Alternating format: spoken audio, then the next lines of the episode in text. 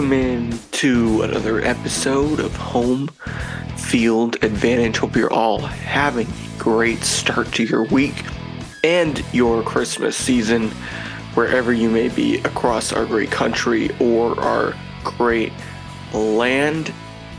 It's November 27th, 2023, and I realize it's been a long time since I did a show.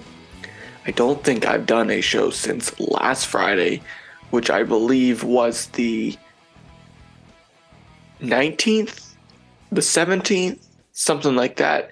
So it has been a long time, but I hope you enjoyed your Thanksgiving. Um, I hope you were able to relax. And I have come to the conclusion that this Monday, the Monday morning, which I'm recording, in which you may be listening, is one of the most depressing Mondays of the year. And I thought about this for a second. Usually, the Monday you go back to work after New Year's, especially for those of you who may have had a long holiday break in between Christmas and New Year, that's pretty hard. The Monday after a long weekend at um, in the summer, like if the 4th of July was on a Friday, like those are pretty hard. But there's something about going back to work after vacation during the Thanksgiving season that is like super difficult for me. It might be because it's dark as hell outside uh, and cold.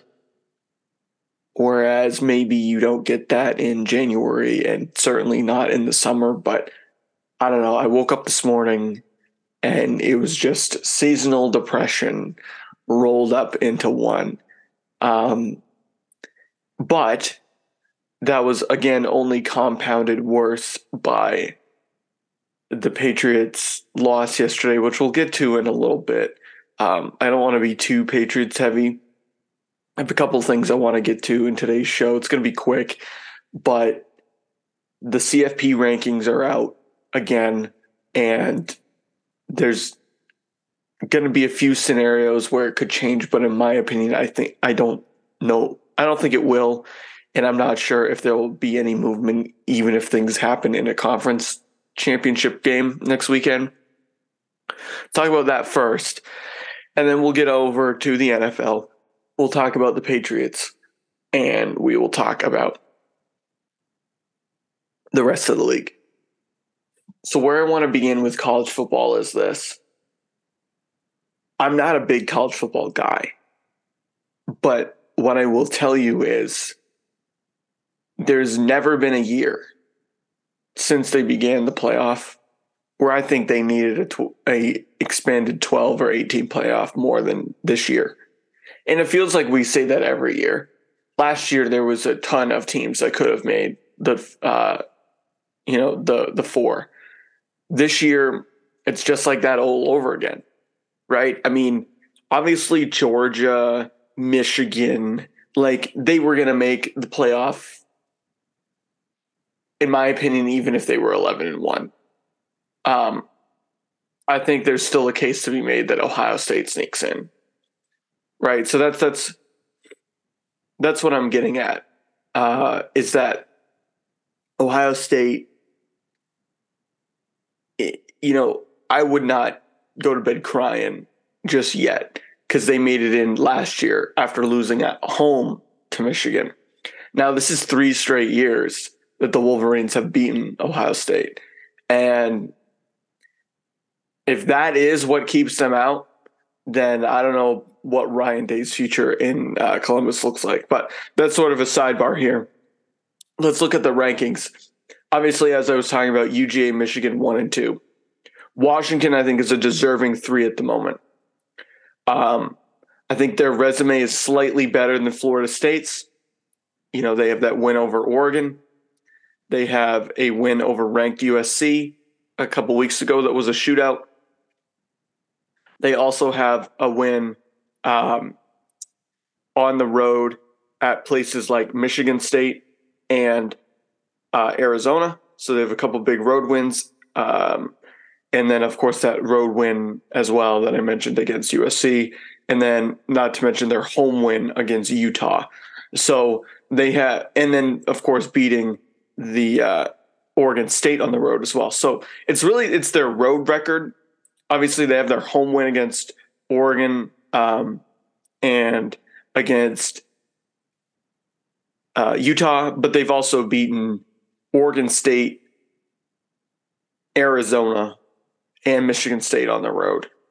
Um, and then next week, they play in the uh, Pac 12 championship against Oregon at 8 p.m. on ABC, uh, which is actually on Friday, which is strange. Um, but here's the deal Washington has to win that game. I think if Oregon is able to beat Washington, I think Oregon makes their case that says, "Look, guys, we're the Pac, we're the Pac-12 champs. You know, we have, yeah, we lost to Washington once, we're the Pac-12 champs, and our resume is pretty good too. You know, they beat, they also beat USC, they also beat uh, Oregon State, Oregon State. They also um, have had big road wins, including um, one against uh, Utah, in which it wasn't really close at all back uh, in October. It was 35 to 6. So they have a very similar resume.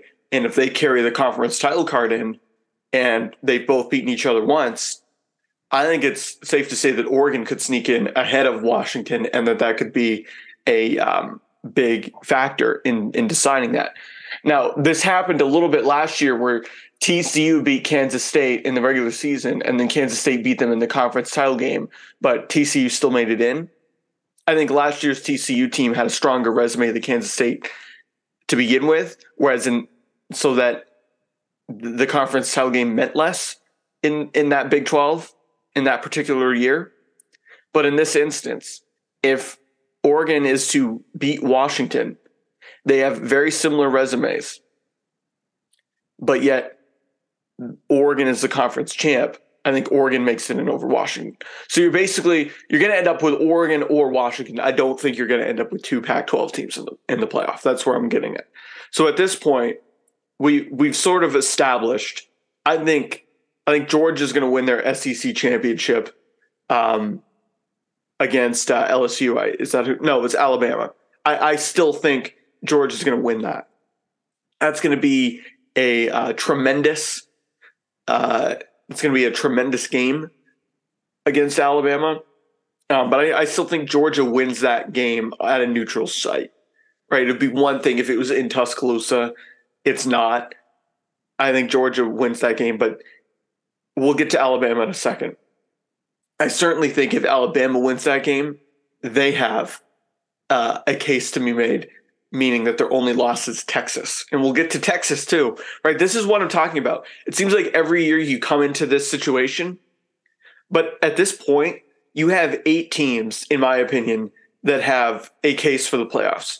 There's eight teams that are either 11 and 1 or 12 and 0 and have played hard schedules and have good resumes. So, anyway, UGA, Michigan, I think UGA comfortably. I I will say they will probably win that uh, SEC championship game. Now I'd never count out Nick Saban, but so maybe comfortably is the wrong word that I've been using. But let's just assume that Georgia wins the game that they're supposed to win and they continue to go undefeated. They're number one, Michigan's number two. I'd say you're going to end up with Washington or Oregon. And then FSU, honestly, guys, they're the biggest wild card in all of this because they're going to play Louisville in the uh, ACC championship. Louisville's had a great season. They're 10 and 2. They're uh, 10th ranked. Um, FSU is opening up as a three point favorite. Uh, it's a, it's going to be on Saturday night. You're going to have a chance for Florida State to finish the season 13 and 0. And they've had a pretty good resume. I mean, they have a good road win against Pitt, even though Pitt wasn't ranked. Uh, they have a good home win against Duke, who was ranked at the time. Looking at their resume, um, they have a great opening week win against LSU. and LSU is uh, is is not ranked as high as they were back at the beginning of the season, but they're still top 15 team. Um, and so for for Florida State, if they carry their ACC championship card into the dance and they're undefeated, it's going to be pretty hard to leave them out. Um, not saying it won't happen because we know this committee values SEC and you know maybe Big Ten over ACC, but the, there's that possibility. Now, the only two teams we haven't talked a ton about right now are OSU and Texas. Now, OSU, as I've said, they were in last year despite losing to Michigan at home. But last year's playoff was a little bit different. You had Oklahoma State hanging around. I, you know, I can't really remember who else was hanging around. Um, but there wasn't really as much congestion in the top eight last year as there was this year. So it's going to be pretty hard to, for Ohio State with no championship game next week, right? Because the Big Ten has divisions. It's going to be Iowa playing Michigan. And I think Iowa has a better chance of losing to Michigan than Alabama does of losing to Georgia. But that being said, it's going to be pretty hard for OSU to get into the playoff. Same thing with Texas. Texas is going to play in their Big 12 championship against Oklahoma State. Oklahoma State's had a pretty good season. They're 9 and 3, 20th ranked. But I don't know if carrying that Big 12 championship card in to the dance at the end of the season is going to be enough for Texas to get a top 4 spot, especially considering last year's TCU team that made it in was undefeated and then so were some of those Oklahoma teams in the past that made it from that conference. Texas, I mean, I'm not saying they have a bad resume. They they have a great resume. They have some big wins. Home win over uh, Kansas State that was close. They um, have a uh, win over Alabama in week two. That will be really hard if both Alabama and Texas win their conferences. But Texas beat Alabama, and Alabama's only loss came to uh, what was what was it LSU. It's going to be really hard to keep Texas out over Bama um, if Texas beat Bama, but that's going to be something that we'll just have to see if if Alabama's able to beat Georgia. So really, you look at this, you look at this top eight, and w- the way it's set up now: Georgia, Michigan, Washington, FSU, Oregon, OSU, Texas and Alabama. I think it's set up the way it should be right now. But any one of those eight teams could make the playoff, and I would not be surprised in the slightest, depending on what happens next week in the conference championship. The only thing to consider is is that the only one of those eight not playing in a conference championship is Ohio State. And so they won't have a chance to add to their resume. And the last thing that the committee saw was them losing to Michigan um, at home uh, in a close game. Excuse me, on the road in a close game. So if Michigan ends up, you know, being number two, it, it, in my opinion, it's still going to be pretty hard for Ohio State to get in anyway. They, you know, dropping four spots with that loss as they did is uh, pretty tough.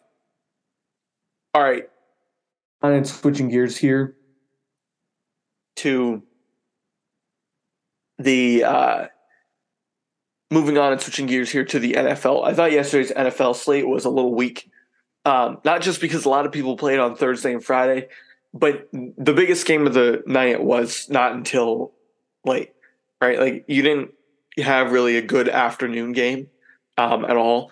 And then you ended up with the Bills and the Eagles late, which was a very, very good game uh, 37-34 in overtime. The Eagles uh, winning it, uh, and I think Buffalo has just continued to lose close games. And at this point, what are they? Six and six.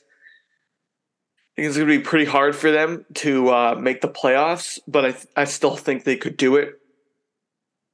They the AFC is still pretty um, wide open in terms of those wild card spots. As I've been saying all year, Miami, Jacksonville, Kansas City, and Baltimore have pretty much established themselves as the division winners. Um, in my opinion, I don't think a lot's going to change there. Jacksonville got a win over Houston yesterday. Kansas City beat Las Vegas. Baltimore, I forget who who they beat. Um, I think it was I think they beat the Chargers uh, on the road. So I, I, think those teams are just winning um, for winning sake at this point. And then you know that five through seven, you've got Houston in there at six and five. They're on the outside at eight. Buffalo's at six and six. They're the ten. Denver's six and five. Uh, Buffalo still hasn't had their bye yet, I don't think. Um, and so it's going to be pretty hard for Buffalo to make the playoffs. I wouldn't rule it out, of course. There's still plenty of football left to be played, five or six games for a lot of teams. Um, but I, am just not seeing. I think Pittsburgh, I think Cleveland will probably fade. Indianapolis might fade. That might present an opportunity for Buffalo or Denver to sneak in there. Um, but it, it's really become like a five team race for three spots. And at this point, it's going to take other teams losing for, for Buffalo to get in. Over in the NFC, I think uh, Philadelphia can start planning what they want to do during their bye week. Uh, you know, I, I just I don't see a scenario where they don't get the number one seed. I think they've got two wins in the bank over uh, over San Francisco, and the rest of their schedule is manageable. Of course, they play San Francisco next week. Um, that will be a, the biggest game uh, probably of that week that I'm looking at right now. Um, if they're able to beat San Francisco next week, that just makes my point even stronger. I don't see a scenario where at that point they would be uh, three games clear of the 49ers with that tiebreaker. I think that's essentially them clinching the number one overall seed. So I think they can start planning what they want to do during their bye. Despite the fact that then on the following week, they go to Dallas on Sunday Night Football. I think at the end of that, their schedule's suddenly pretty manageable because then they get the Seahawks on the road, but Seattle, I I think they're certainly beatable. And then they get home against the Giants, home against the Cardinals, and then finish the season at Giants. They should finish the season with three wins. So at this point, you're looking at a team that's going to lose no less than, in my opinion, 13 games. And then if they're able to win at least, especially if they're able to beat San Francisco next week, but even if they lose, if they can beat Dallas on the road, you're looking at a team that, you know, I, I think has already sort of punched, certainly punched their ticket to the playoffs. Um, I, I think Dallas will have something to say about it because Dallas is looking at this the other way, and they're saying, "Look, Philly, yeah, Will thinks they're going to uh, walk away with the uh, NFC number one overall seed. But Dallas is thinking if they slip up against San Francisco, then we get them at home with a chance to uh, take the division over, assuming we're able to take care of business the rest of the year. So, there, look, there's a there's a lot that's still in play, and so when I say things like Buffalo isn't going to make the playoffs or Philadelphia is probably one. Uh, their their division and certainly their conference, I I am leaving the door slightly ajar for there to be some chaos. Um, but that's sort of how the playoff pictures are looking right now in the NFC.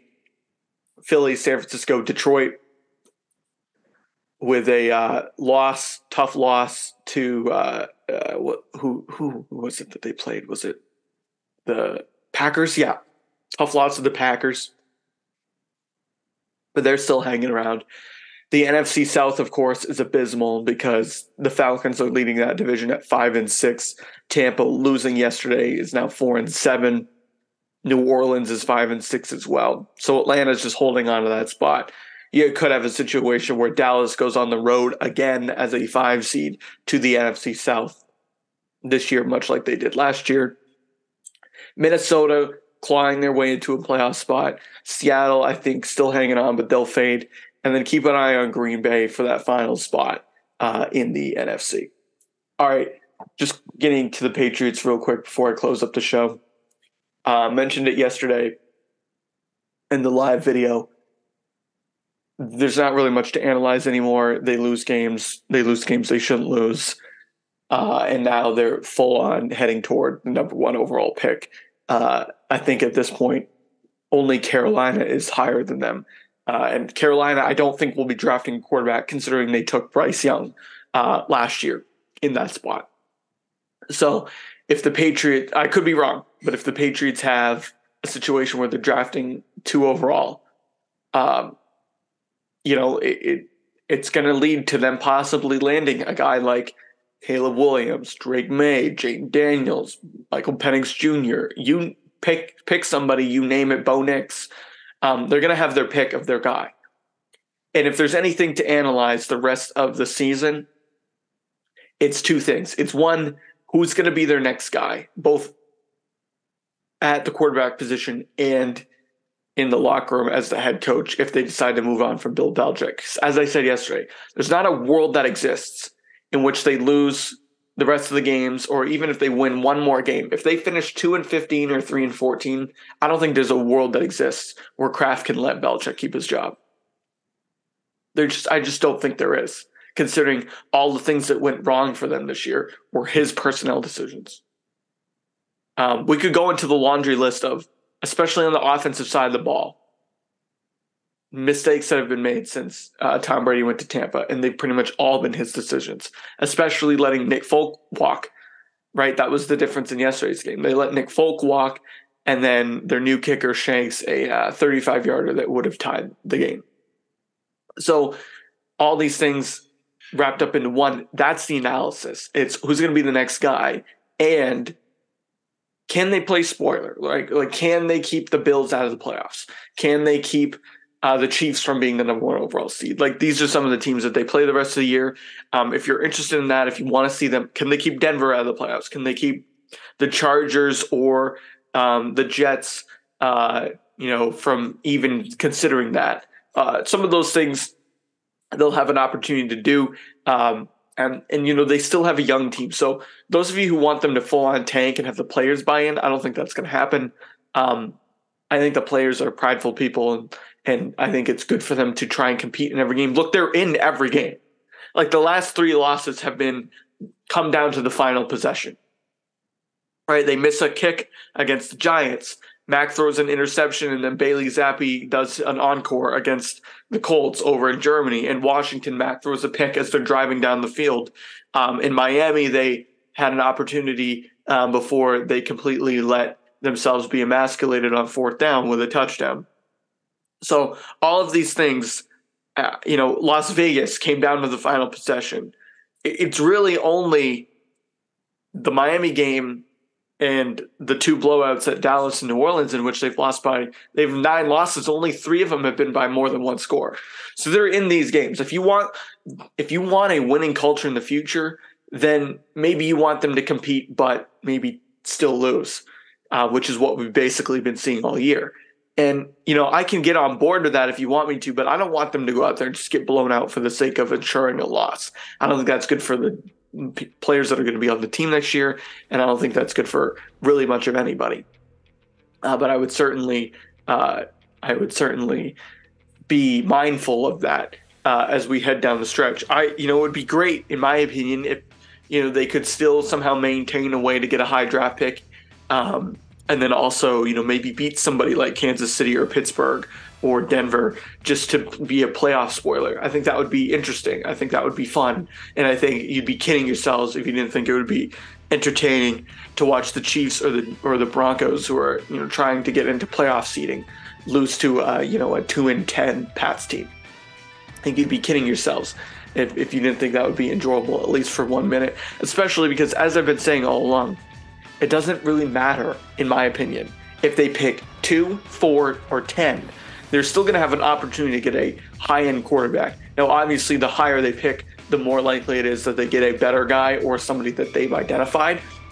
But again, as I've said, they got to have a plan. And that's what there's going to be. That's what we're going to have to analyze for the next six months is what the plan is moving forward. All right, that's going to do it for this episode. Home field advantage. Hope you all have a great rest of your week. We'll be back Wednesday night um, with a pod out Thursday morning. But until next time, I hope you have a good rest of your week and you've been listening to Home Field Advantage.